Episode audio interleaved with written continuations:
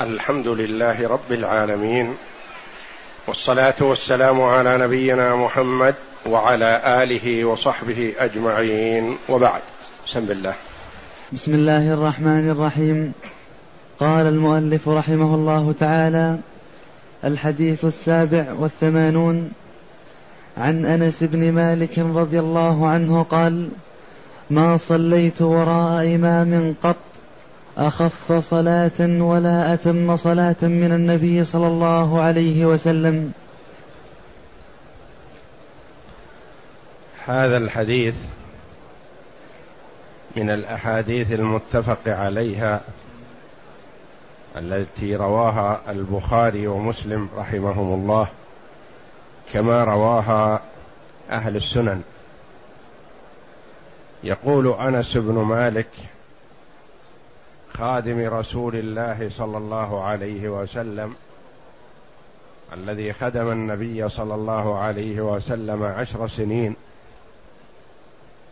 ما صليت وراء إمام قط. يقول ما صليت خلف إمام من الأئمة في الصلاة أخف صلاة ولا أتم صلاة من النبي صلى الله عليه وسلم. أي أن صلاة النبي صلى الله عليه وسلم خفيفة بمعنى أنه لا يرهق من وراءه ولا يطيل عليهم. فيخرجون من الصلاة وهم يودون الاستمرار فيها لم يملوا. ولا أتم صلاة خفيفة مع التمام. لأنه الخفة وحدها قد تتعب المأموم بالسرعة. فإذا جمعت بين الخفة والتمام أي أنه يأتي بالأركان والواجبات والمستحبات بدون أن يشق على المأمومين. فجمع بين الخفة والتمام لأن الخفة وحدها قد ترهق وتتعب وتنقص أجر الصلاة. والتمام بدون خفة قد يشق على المأمومين بالإطالة والإرهاق بحيث قد يضطر بعض المأمومين للانفصال عن المأموم عن الإمام. كما فعل من صلى مع معاذ بن جبل رضي الله عنه. لما شرع معاذ رضي الله عنه في صلاة العشاء كما قيل في سورة البقرة وهذا الرجل يعمل طوال يومه في حقله فهو في أمس الحاجة إلى الراحة وكان ينتظر الإمام ليؤدي الصلاة جماعة معه. فلما شرع الإمام في سورة البقرة أيس من الاستمرار معه فانفصل وأتم صلاته وانصرف. ولم يلمه النبي صلى الله عليه وسلم وإن لا وإنما لام الإمام معاذ الذي أطال. قال أفتان أنت يا معاذ؟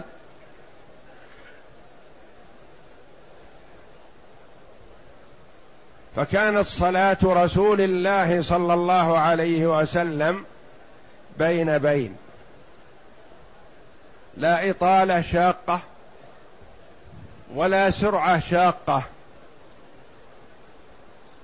ولا تخفيف يجعله يترك بعض الواجبات أو بعض المستحبات فينقص أجر الصلاة. ولا تطويل يجعله يشق على المأمومين بالإطالة والتعب. فأنس رضي الله عنه يمدح صلاة النبي صلى الله عليه وسلم بخفتها وتمامها. أخذ من هذا بعض العلماء رحمهم الله جواز اقتداء الفاضل بالمفضول. أي أن أنس رضي الله عنه الصحابي الجليل الذي دعا له النبي صلى الله عليه وسلم بكثرة المال والولد وطول العمر فطال عمره حتى تجاوز المئة أو ناهز المئة وكان بستانه بالبصرة يثمر في السنة مرتين. ودفن أكثر من مئة من ولده وهو حي. وكثر ماله وولده رضي الله عنه. فهو صحابي جليل.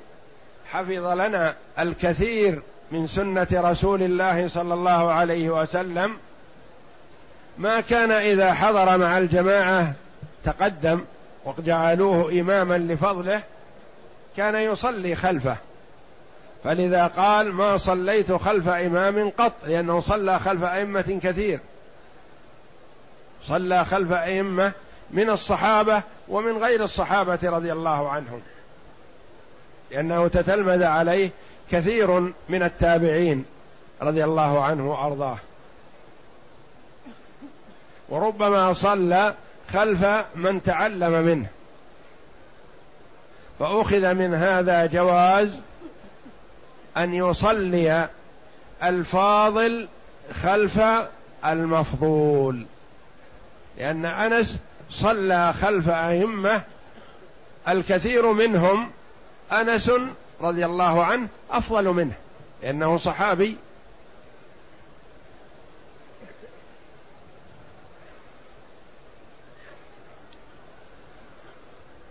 وفهم من هذا أنه يشرع للإمام التخفيف مع الإتمام. يشرع له التخفيف مع الإتمام إذا صلى بالجماعة. أما إذا صلى وحده فليطل ما شاء. هذا ثناء أنس رضي الله عنه. على خفة صلاة رسول الله صلى الله عليه وسلم حينما يكون إماما وحينما يكون منفردا صلى الله عليه وسلم يقرأ القراءة الطويلة في صلاته وربما قرأ البقرة والنساء وآل عمران في ركعة واحدة عليه الصلاة والسلام. أكثر من خمسة أجزاء من القرآن. أكثر من سدس القرآن. صلى هذه السور الطوال في ركعة واحدة عليه الصلاة والسلام. وكان عليه الصلاة والسلام يصلي ليلا طويلا قائما وليلا طويلا قاعدا كما قالت عائشة رضي الله عنها. وكان يصلي يقرأ وهو قاعد ثم يقوم فيقرأ قرابة الثلاثين آية ثم يركع. وربما قرأ وهو قاعد وركع وهو قاعد صلى الله عليه وسلم. فإذا أطال المرء في القراءة فله أن يصلي النافلة قاعدا. فإذا صلى قاعد فله. إذا أراد أن يركع أن يقوم ويقرأ ما تيسر ثم يركع وله أن يركع وهو جالس. فعلى الإمام أن يحرص أن يقتدي بالنبي صلى الله عليه وسلم في خفة الصلاة وتمامها. لأنه لا يحيط بالجماعة الذين معه. فيهم المريض وفيهم الضعيف وفيهم كبير السن وفيهم صاحب الحاجة وفيهم المرأة المشتغل خاطرها عند ابنها وفيهم من طعامه على النار وفيهم الجائع وفيهم من محل بيعه وشرائه مفتوح ويخاف عليه فهو مشغول البال يحب التخفيف فيراعي هؤلاء ويخفف. وقد كان النبي صلى الله عليه وسلم أحيانا يدخل في الصلاة يريد إطالتها فيسمع بكاء الصبي فيركع فيخفف. لما يرى من وجد أمه عليه عليه الصلاة والسلام. فهو عليه الصلاة والسلام يراعي الكبار والصغار وذا الحاجة والمريض والضعيف ونحوهم من أصحاب الحاجات.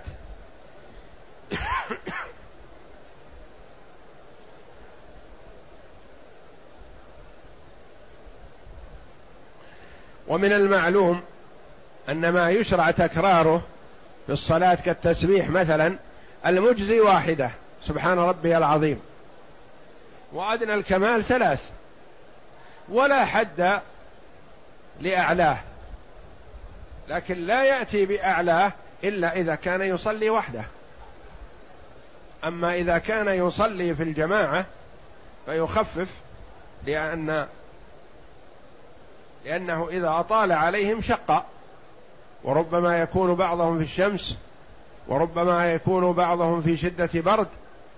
فيراعي أحوال الجماعة ويخفف وإذا صلى وحده فليطل ما شاء. نعم.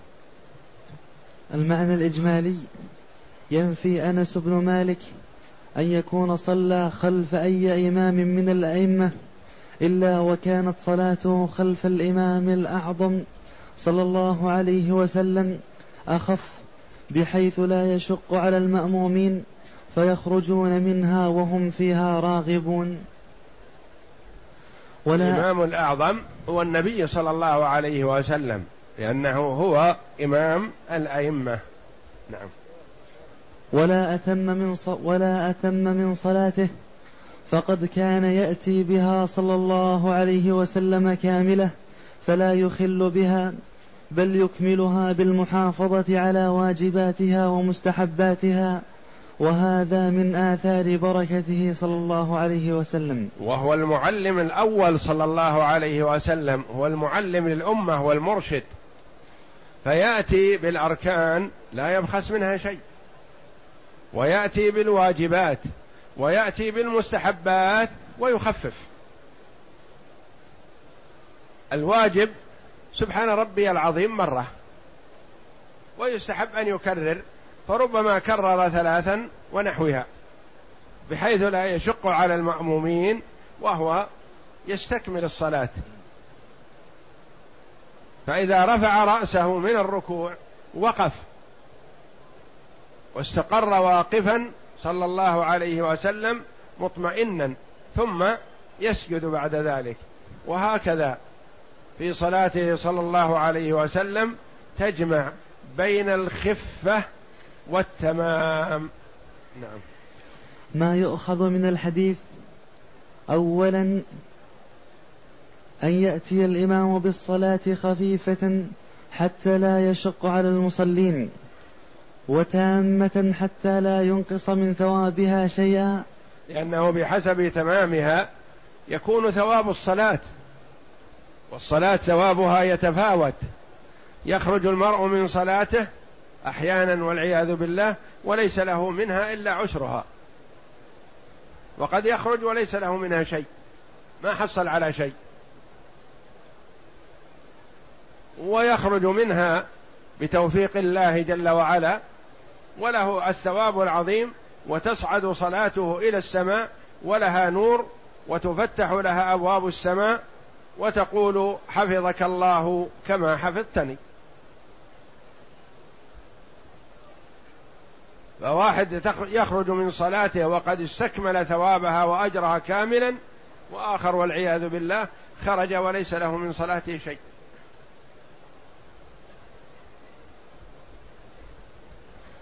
فإتمامها يكون بالإتيان بواجباتها ومستحباتها من غير تطويل وتخفيفها وتخفيفها. يكون بالاقتصار على واجباتها وبعض مستحباتها. يعني ما يستكمل المستحبات كلها المستحبات كلها يستكملها إذا صار يصلي وحده. نعم. ثانيا أن صلاة النبي صلى الله عليه وسلم أكمل صلاة. أن صلاة النبي أكمل. أن صلاة النبي صلى الله عليه وسلم أكمل صلاة فليحرص المصلي على أن يجعل صلاته مثل صلاته. عليه الصلاة والسلام ليحظى بالإقتداء ويفوز بعظيم الأجر. كلما حرص المسلم على الأخذ بالسنة والتقيد بذلك أجر وأثيب ثواب عظيم لما في نفسه من الرغبة في السنة. وإن كان الأمر سهل لا يأثم المرء بمخالفته مثلا لكن إذا حرص على السنة أجر على ذلك لما في نفسه من الرغبة في السنة. مثلا عند الدخول إلى المسجد يستحب أن يقدم رجله اليمنى. لو دخل وقدم رجله اليسرى فلا إثم. لو كادت رجله اليسرى أن تتقدم ثم تقهقر وقدم رجله اليمنى حصل على ثواب عظيم. لأنه راعى واهتم بسنة رسول الله صلى الله عليه وسلم. إذا دخل وهو ساكت فلا حرج عليه. وإذا تحرى أن يقول عند دخوله مع باب المسجد بسم الله والصلاة والسلام على رسول الله اللهم صل على محمد اللهم افتح لي أبواب فضل أبواب رحمتك. وإذا خرج يقدم رجله اليسرى ويقول مثل هذا إلا أنه يقول وافتح لي أبواب فضلك. إذا أراد أن يكبر تكبيرة الإحرام حرص على الاقتداء بالنبي صلى الله عليه وسلم فكان يرفع يديه حذو منكبيه.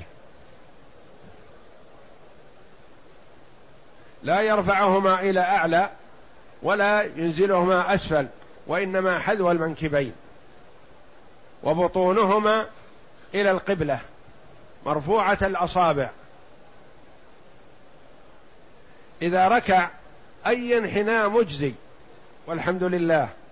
لكن إذا أكمل استكمل أحسن الركوع بأن مد ظهره وجعل رأسه حيال ظهره.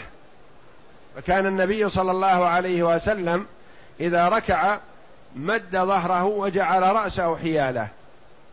قال الراوي حتى لو صب على ظهره ماء لاستقر.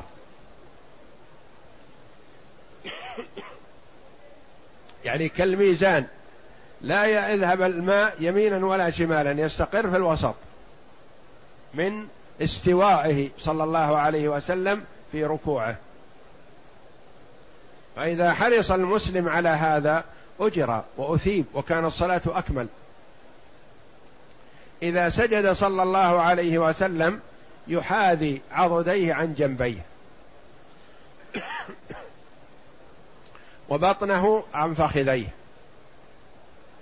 وفخذيه عن ساقيه.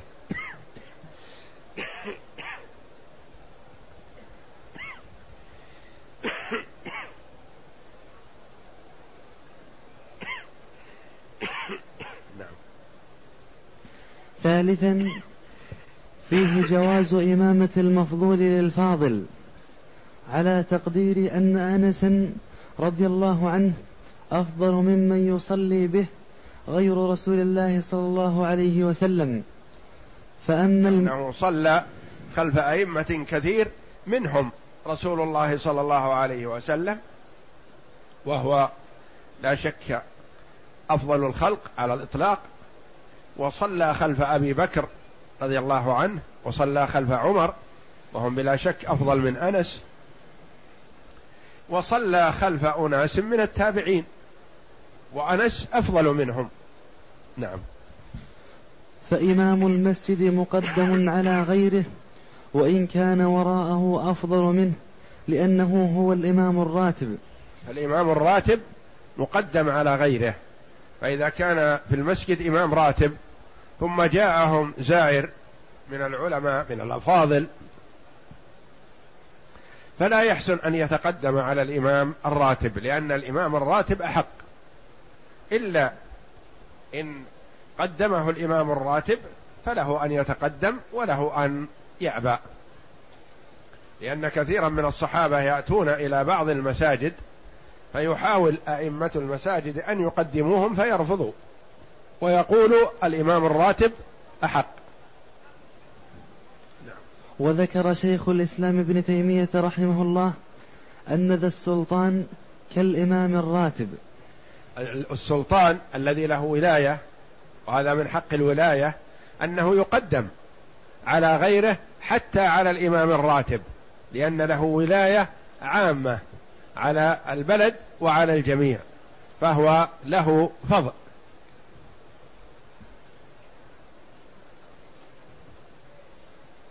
ولهذا حث النبي صلى الله عليه وسلم على تقديم الأئمة واحترامهم والاعتراف بحقهم والدعاء لهم بالتوفيق والسداد لأنه بتوفيق الإمام وصلاحه وهدايته تصلح الأمة بإذن الله.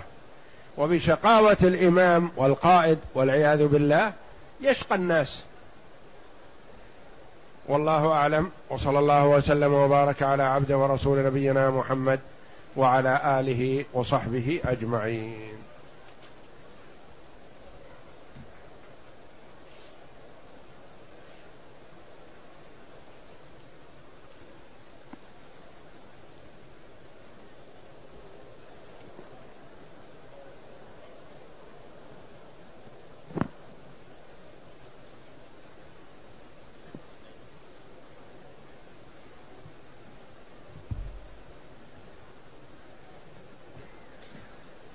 يقول السائل ما حكم العطر للصائم؟ العطر لا بأس به والطيب لا بأس به للصائم ما لم يكن بخور له دخان يتصاعد فهذا لا يستعمله الصائم لأنه يدخل في الفم والخياشيم. يقول السائل ما رأي فضيلتكم في من يعمل في البنوك الغير إسلامية وخاصة ممن يعمل بقسم القروض والسلفيات ولديه أسرة يعولها. إذا كان يكتب المعاملات الربوية أو يشهد عليها فهو ملعون على لسان محمد صلى الله عليه وسلم. فقد لعن رسول الله صلى الله عليه وسلم في الربا خمسة. لعن آكل الربا الذي يأخذ الفائدة وموكله الذي يعطيه وكاتبه وشاهديه. كل الخمسة ملعونون على لسان محمد صلى الله عليه وسلم لأن إثم الربا عظيم والربا محاربة لله ولرسوله وصاحب الربا متوعد بالنار والعياذ بالله. وإذا استحل الربا فهو كافر. لأنه من معلوم من الدين بالضرورة حرمة الربا. فإذا استحله المرء كفر بالله العظيم. وهو متوعد بالخلود في النار والعياذ بالله. وهو محارب لله ورسوله. فلذا استحق اللعن. والكاتب والشاهدان لم ياخذا شيء ربما لا يستفيدا في الدنيا شيئا ابدا وإنما لأن لعنوا لأنهم أعانوا على الإثم والعدوان أعانوا على الحرام. فالواجب على المسلم الحذر.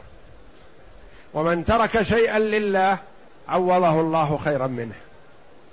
فقد يترك المرء العمل المحرم فيهيئ الله جل وعلا له عملا حلالا طيبا مباحا يستعين به على طاعة الله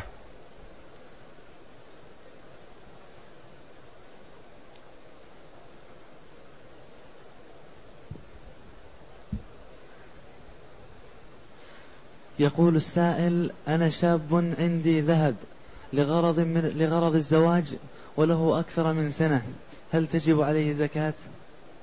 نعم أخي إذا كان عندك ذهب أو فضة أو دراهم ورق مدخرها لغرض من الأغراض للزواج أو للبناء أو لشراء حاجة وحال عليها الحول وجبت فيها الزكاة.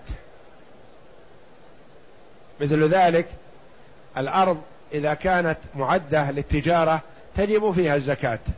أما إذا كانت معدة للبناء عليها للسكن أو للتأجير فلا تجب فيها الزكاة.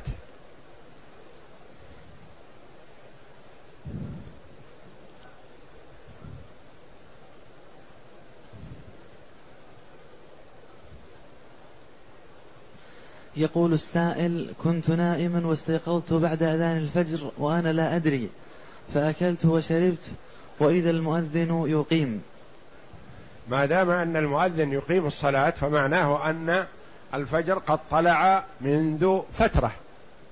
فلا يسوغ لك فحينئذ أنت غير آثم ما دمت أكلت جاهلا لكن عليك قضاء هذا اليوم.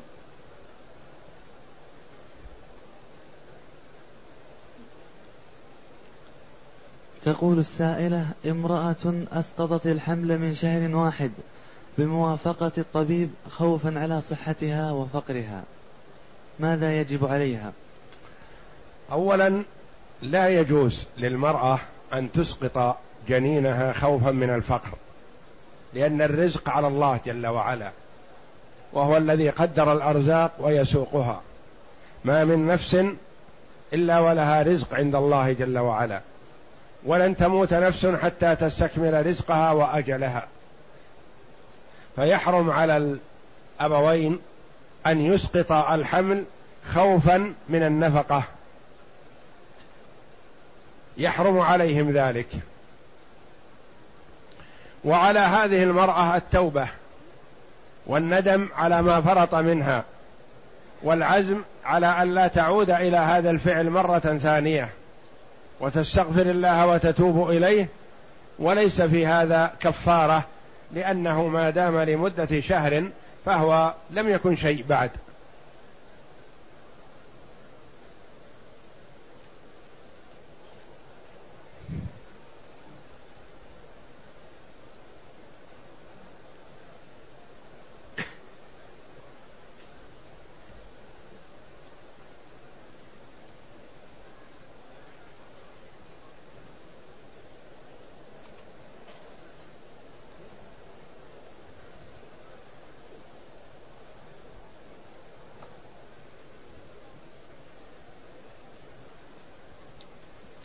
يقول السائل أرغب في إخراج الزكاة من مالي دفعة واحدة ولكن صرفها على مستحقيها يكون على أقساط وحسب الحاجة للمستفيد خوفا من عبثهم.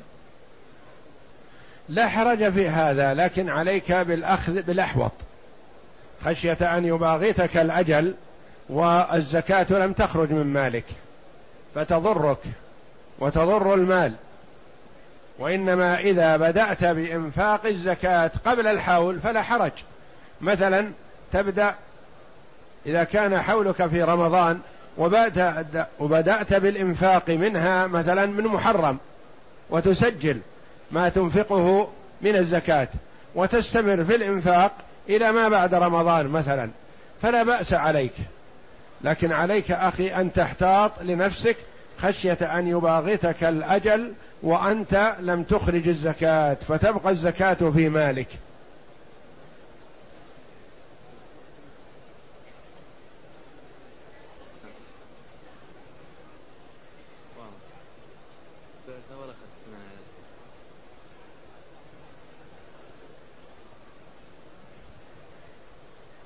تقول السائلة مات أبي وترك منزلا وأنا أعلم أن هذا المنزل من مال الربا. هل آخذ حقي منه أم أتركه؟ الميراث يؤول إلى الوارث عن طريق صحيح.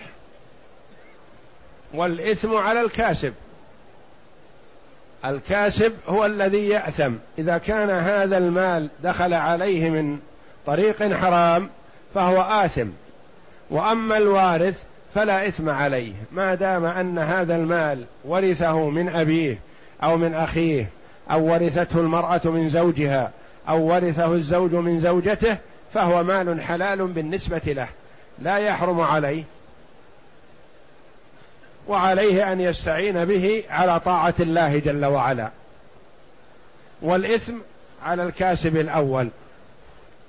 كما ورد أن المرأة إذا اكتسب المال من حرام وتركه لورثته فعليه الغرم وللورثة الغنم.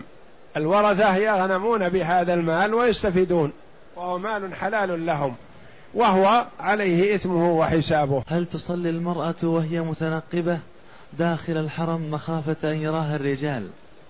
نعم المرأة إذا كانت تصلي قرب رجال أجانب سواء كانت في الحرم أو في الطريق أو في أي مسجد من المساجد فتغطي وجهها وجميع بدنها. وأما إذا صلت بعيدة عن الرجال الأجانب فالحرة كلها عورة في الصلاة إلا الوجه. الوجه تكشفه. إذا لم يكن عندها رجال أجانب. فإن كان عندها رجال أجانب وجب عليها أن تغطيه سواء كانت في الصلاة أو كانت محرمة بحج أو محرمة بعمرة. لقول عائشة رضي الله عنها كان الرجال يمرون بنا كنا مع النبي صلى الله عليه وسلم فإذا حاذوا بنا الرجال الرحال سدلت إحدانا جلبابها على وجهها فإذا جاوزونا كشفناه.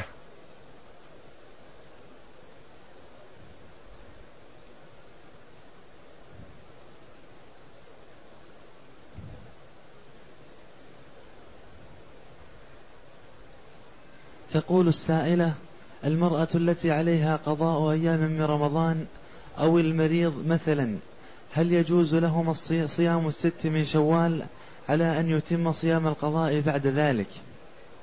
للعلماء رحمهم الله في هذه المسألة قولان. بعض العلماء رحمهم الله يقول لمن عليه قضاء من رمضان يجوز له أن يصوم الست من شوال بالنية ويؤخر القضاء. قالوا لأن الست من شوال وقتها مضيق محدد في في شوال فقط. وأما قضاء رمضان ففي سائر السنة. فخشية أن تفوت عليه له أن يقضيها يصومها الست ثم يبدأ بعد ذلك في القضاء في رمضان.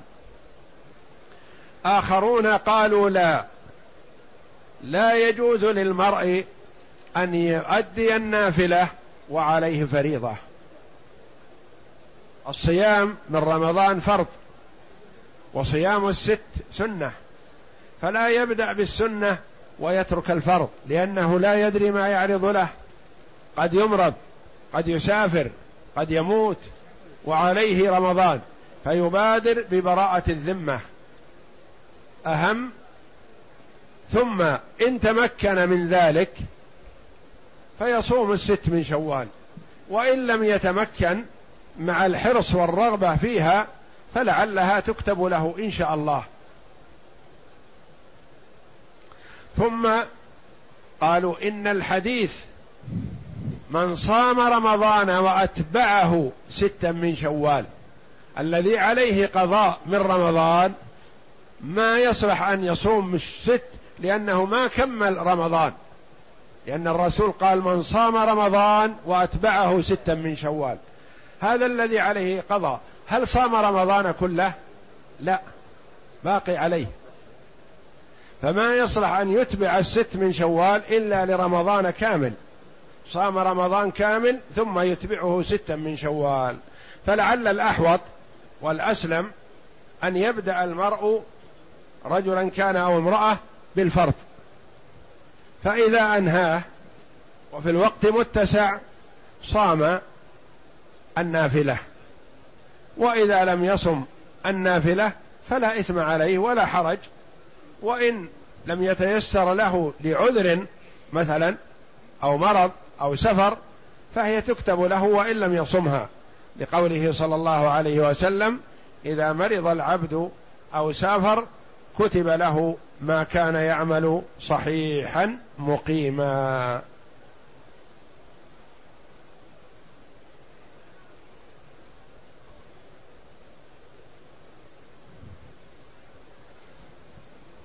يقول السائل اعتمرت ولم أقص من رأسي ولبست ولبست ثيابي فهل تصح عمرتي حيث قصرت بعدما لبست ثيابي؟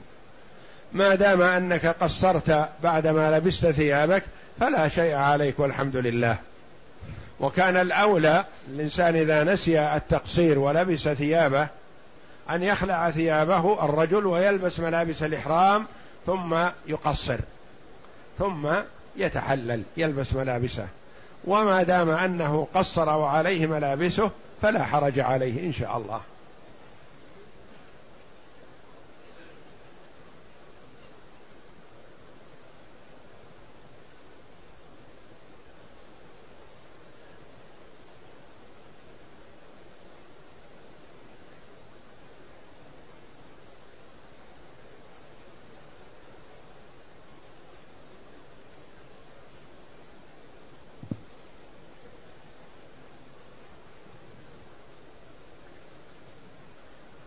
يقول السائل ما حكم الدين في ختان البنات؟ ختان البنات جائز وقال عنه العلماء مكرمة وليس بسنة ولا واجب فإذا فعل فحسن وإذا لم يفعل فلا بأس.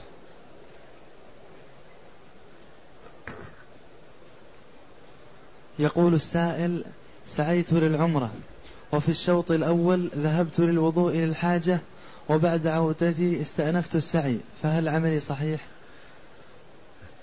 لا بأس عليك لكن لو بنيت على ما مضى كفى فلا بأس. لأن أشواط السعي لا يلزم تتابعها باستمرار فإذا خرج للوضوء ونحو ذلك فيبني على ما مضى. وكذلك إذا دخل في الصلاة وتوقف عن السعي فإنه يبني على ما مضى من سعيه.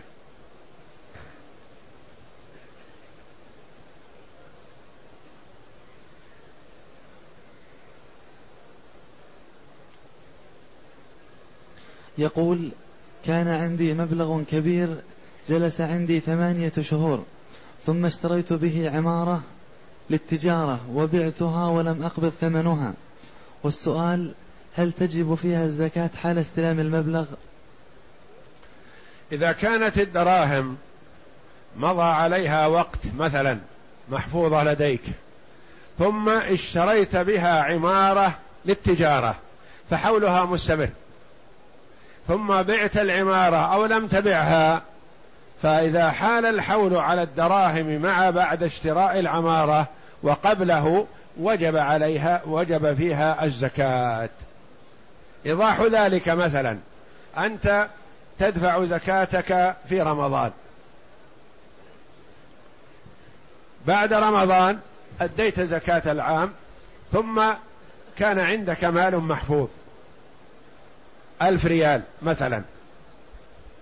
متى حوله؟ في رمضان القادم. قبل رمضان القادم اشتريت به عمارة للتجارة للبيع. الحول مستمر. إذا جاء رمضان تزكيها لأن الحول مستمر. إذا كان الأموال الدراهم مضى عليها وقت ثم اشتريت بها عمارة للسكن. انقطع الحول. لأنك لم تشتري للتجارة. وهكذا. فإذا كانت دراهم ثم انتقلت عروض تجارة للتجارة فالحول مستمر. فإذا حال الحول تدفع الزكاة. ثم إن كنت قبضت المال فتزكيه لأنه تم حوله. وإن كان الدين وإن كان دينا فلا يخلو. إن كان دينا على ملي فتزكيه كذلك إذا حال عليه الحول. وإن كان دينا على غير ملي مفلس أو مماطل ونحو ذلك فإذا قبضته تزكيه لسنة واحدة.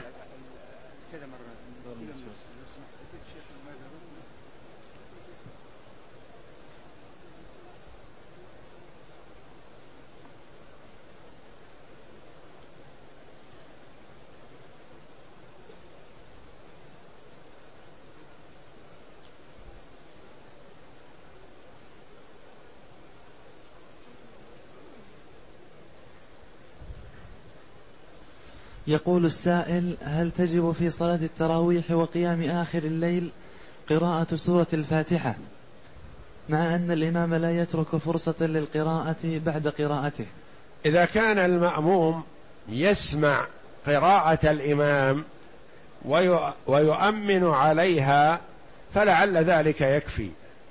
لأن للعلماء رحمهم الله في قراءة الفاتحة من قبل المأموم خلف الإمام ثلاثة أقوال. منهم من أوجبها على المأموم ومنهم من لم يوجبها على المأموم سواء كانت الصلاة سرية أو جهرية. ومنهم القول الثالث من فصل قال يجب على المأموم أن يقرأ إذا كانت الصلاة سرية كصلاة الظهر والعصر. ولا تجب عليه القراءة إذا كانت الصلاة جهرية كالمغرب والعشاء والفجر.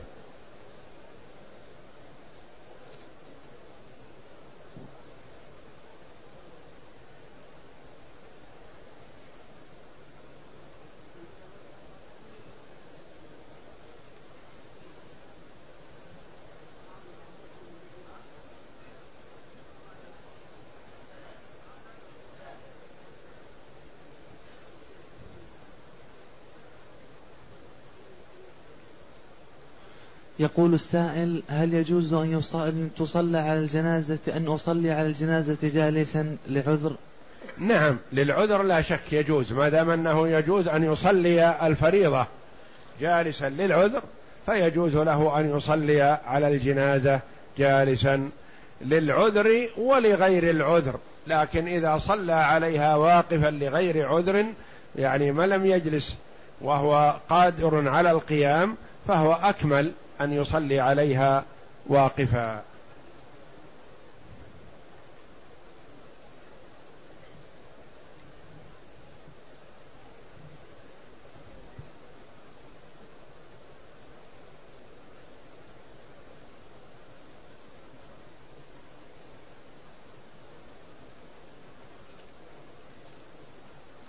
يقول السائل أقوم بجمع مال من أهل الخير.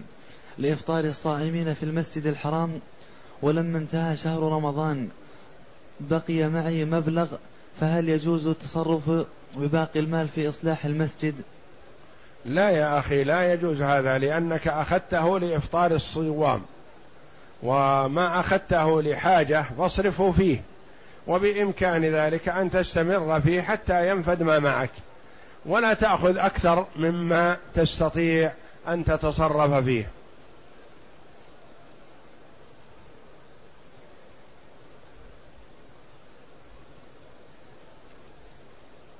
تقول السائلة هل يجوز للحائض أن تجلس في الصفا والمروة؟ أصبحت الآن الصفا والمروة والمسعى داخل المسجد الحرام فله حكم المسجد فلا يجوز للحائض أن تجلس فيه وإنما يجوز لها أن تسعى إذا طافت وهي طاهرة ثم حاضت فلها أن تسعى بين الصفا والمروة وإن كانت حائض لتتم عمرتها. ولها أن تدخل إلى الصفا والمروة وتدخل إلى المسجد الحرام وغيره من المساجد لكن لا تجلس فيه.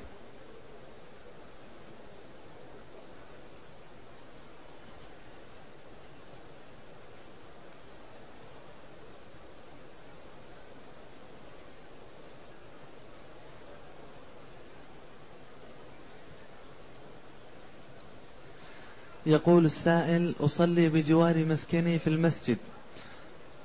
فهل أجر المسجد هو أجر المسجد الحرام؟ لا يقال إن أجر إن الأجر في أي مسجد من المساجد في مكة كالمسجد الحرام.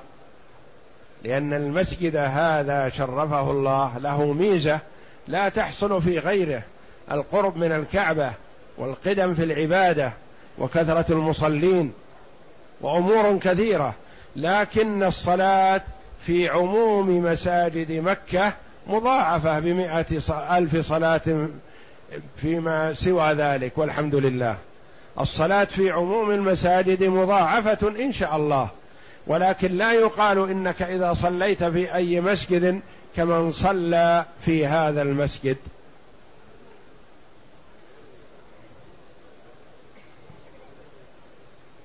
يقول السائل أحرمت من الميقات ثم لبست الملابس فوق الإحرام لشدة البرد جهلا مني فلما وصلت المنزل خلعت الملابس فما هو الواجب علي؟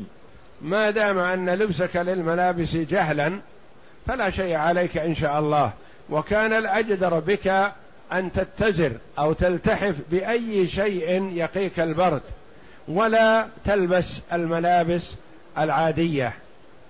لا تلبس ما فصل على قدر العضو وإنما لك أن تلتحف ببطانية أو شرشف أو رداء أو نحو ذلك يقيك البرد ولا حرج في هذا إن أن المحرم منهي عن لبس المخيط المفصل على قدر العضو.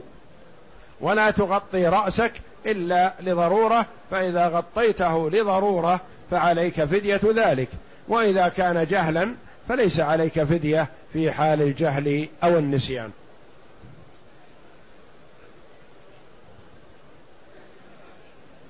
يقول السائل هل يجوز إخراج زكاة الفطر مالا أم طعاما؟ الواجب إخراج صدقة الفطر من قوت البلد. إذا أمكن مما حدده النبي صلى الله عليه وسلم من البر أو الشعير أو الزبيب أو التمر أو الأقط.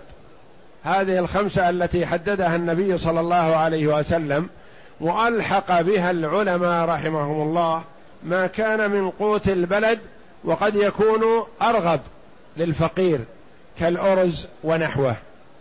ولا يجوز إخراجها دراهم في قول جمهور العلماء. وإن أجاز ذلك بعض العلماء رحمهم الله لكنه قول على خلاف السنة خلاف ما ثبت عن النبي صلى الله عليه وسلم. فتخرج من الطعام والدراهم والدنانير موجودة في عهد النبي صلى الله عليه وسلم ولم يقل النبي صلى الله عليه وسلم في صدقة الفطر ربع دينار أو كذا درهم أو نحو ذلك وإنما حددها بالأطعمة. الشاملة لأهل الحاضرة والبادية. البادية يخرجون من ما عندهم وهو الأقط.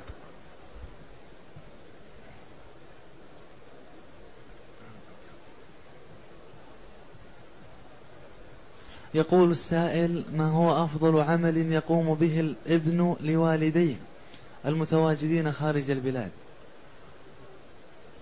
كل عمل ينفعهما في دنياهما أو في أخراهما فهو مستحب ويؤجر عليه. بالدعاء لهم بالإحسان إليهم بالإنفاق عليهم ببرهم بالاتصال بهم ونحو ذلك.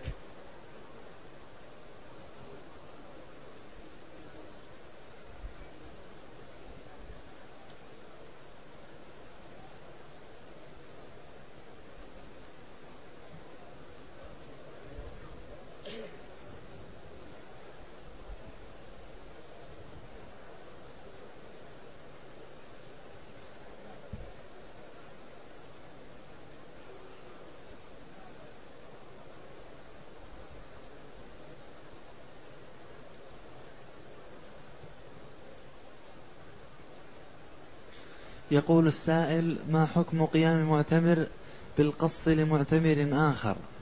نعم يجوز للمعتمر وإن لم يكن أكمل عمرته أن يقصر من شعر معتمر أكمل عمرته أو يحلق له رأسه فلا حرج لأنه منهي عن أن يأخذ شيئا من شعره وأما من شعر غيره الذي يباح فله ذلك.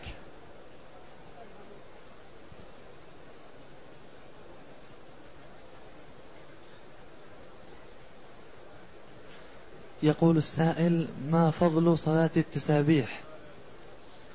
صلاة التسابيح لم تثبت عن النبي صلى الله عليه وسلم بأحاديث صحيحة فالأولى عدم الأخذ بها لأن ديننا ولله الحمد وعبادتنا واضحة بينة بأحاديث صحيحة ثابتة عن النبي صلى الله عليه وسلم.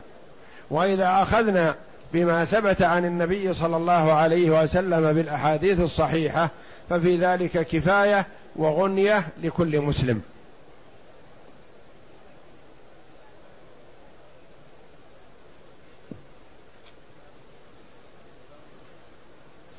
يقول السائل هل يجوز أن أعطي زكاة الفطر لرجل واحد؟ نعم. يجوز أن يعطى للواحد صدقة فطر الجماعة. مثلا أنت وأولادك عشرة دفعت صدقة فطرك لرجل واحد في بيته أو لامرأة واحدة في بيتها. يجوز هذا. كما يجوز أن تقسم صدقة الفطر عن الواحد على اثنين أو ثلاثة. مثلا معك صدقة فطرك. صاع. وتشاح فيها اثنان. تقسمها بينهم. تقسمها بين فقيرين.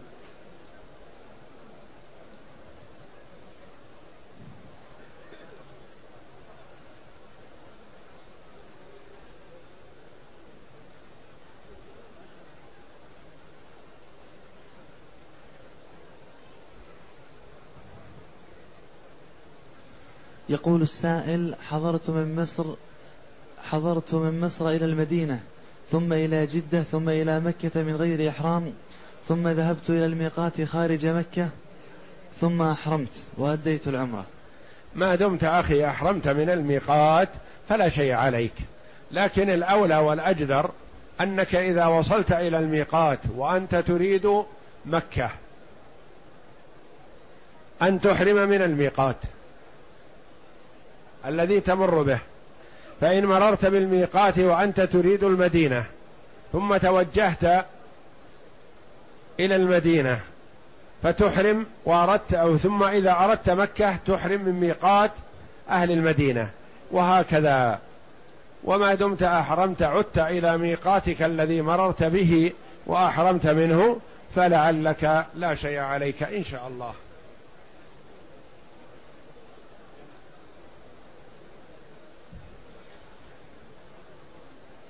يقول السائل مات أبي قبل ثلاث سنوات وإخوتي لم يقسموا الورث ولا أدري ما خلف أبي فهل لي الحق أن أطالب القاضي بالإرث؟ لعلك تطلب من إخوتك ولا تصل إلى القاضي فإن اضطررت لذلك فلا بأس عليك لكن إذا أمكن التفاهم مع إخوانك بدون الوصول إلى القاضي أو تكليف شخص من الأخيار ليكلم إخوانك لبيان حقك وإعطائك إياه فلعل ذلك أولى من المخاصمة والمطالبة لدى القضاة.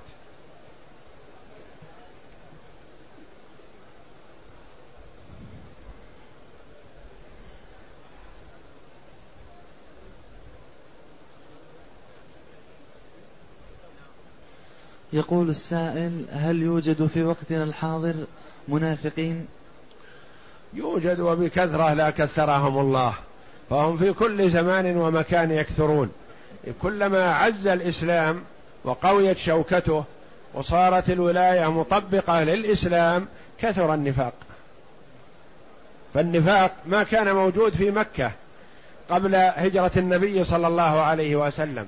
إما مسلم أو كافر لأنه ما في حاجة إلى مجاملة النبي صلى الله عليه وسلم أو الدخول في الدين لأجله لأنه عليه الصلاة والسلام ما كان له دولة ولم يكن له شوكة وهو في مكة. فلما صار للإسلام شوكة وصار له ولاية وصار له دولة دخل في الإسلام من ليس بمسلم ولا مؤمن. فهذا هو النفاق.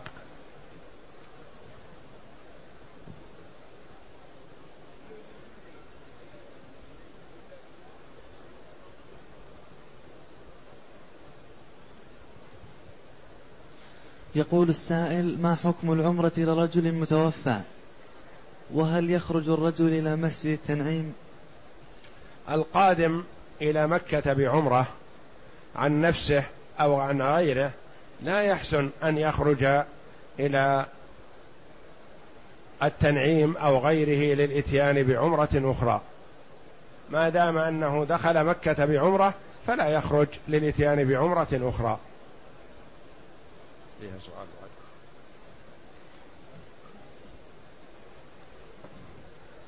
يقول وإذا نوى من وإذا نوى من بلده العمرة لشخصين فما هو الحكم؟ ما تصح العمرة لشخصين وإنما تكون لواحد. العمرة تكون لواحد وكذلك الحج يكون لواحد فلا يجمع شخصين في حجة واحدة أو في عمرة واحدة.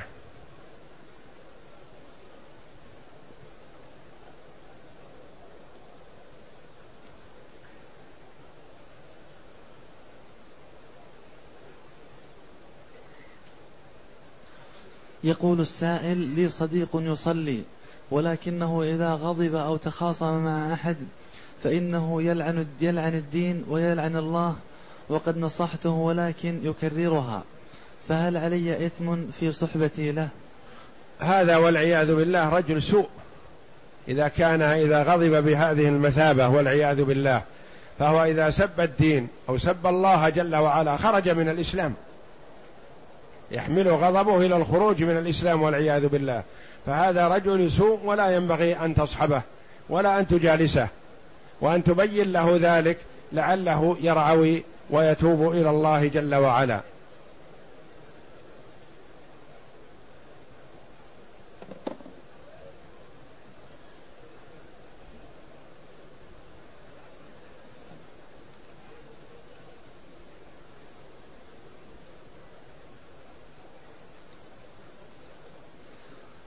يقول السائل ما حكم المعتمر حلق رأسه وهو صائم بعد انتهائه من العمرة؟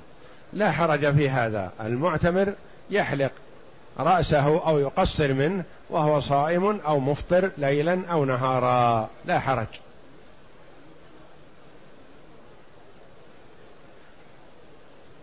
يقول السائل ما حكم قراءة القرآن من المصحف والإنسان نائم على ظهره أو متكئ؟ لا حرج في هذا كذلك والحمد لله.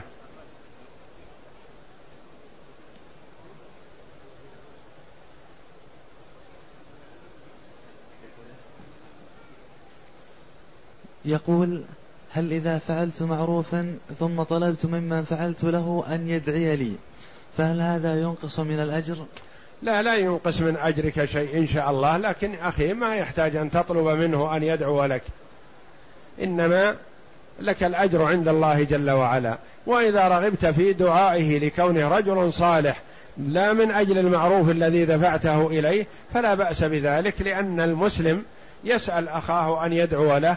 وقد قال النبي صلى الله عليه وسلم لعمر بن الخطاب رضي الله عنه لما استأذنه في أن يعتمر وهو في المدينة قال صلى الله عليه وسلم لعمر لا تنسنا يا أخي من دعائك.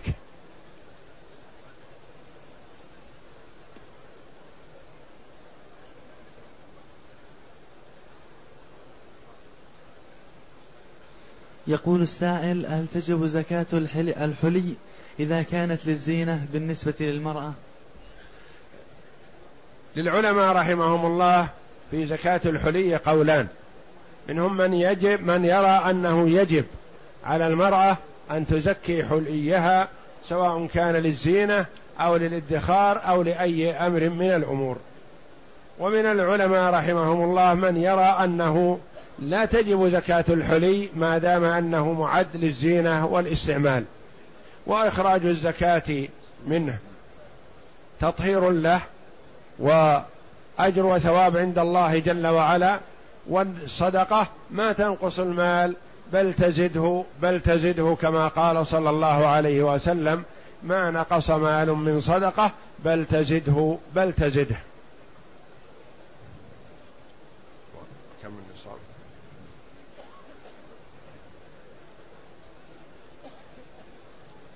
ونصاب الذهب أحد عشر جنيه وثلاثة أسباع الجنيه. إذا كان عشرون مثقالا نصاب وعشرون المثقال أحد عشر جنيه وثلاثة أسباع يعني أقل من النصف أحد عشر جنيه وأقل من النصف قليل. وزكاته ربع العشر. في الألف في الأربعين ألف ألف ريال. ربع العشر. في المئة اثنان ونصف.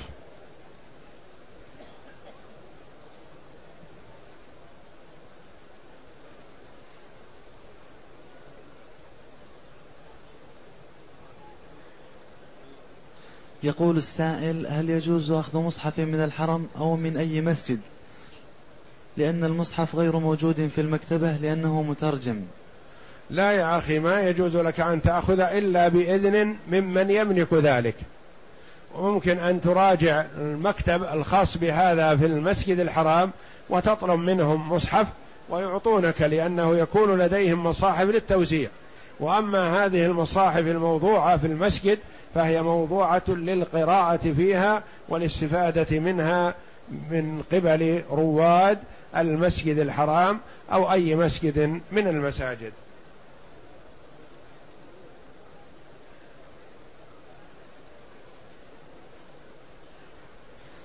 يقول السائل هل تجوز عمرتين في نفس العام؟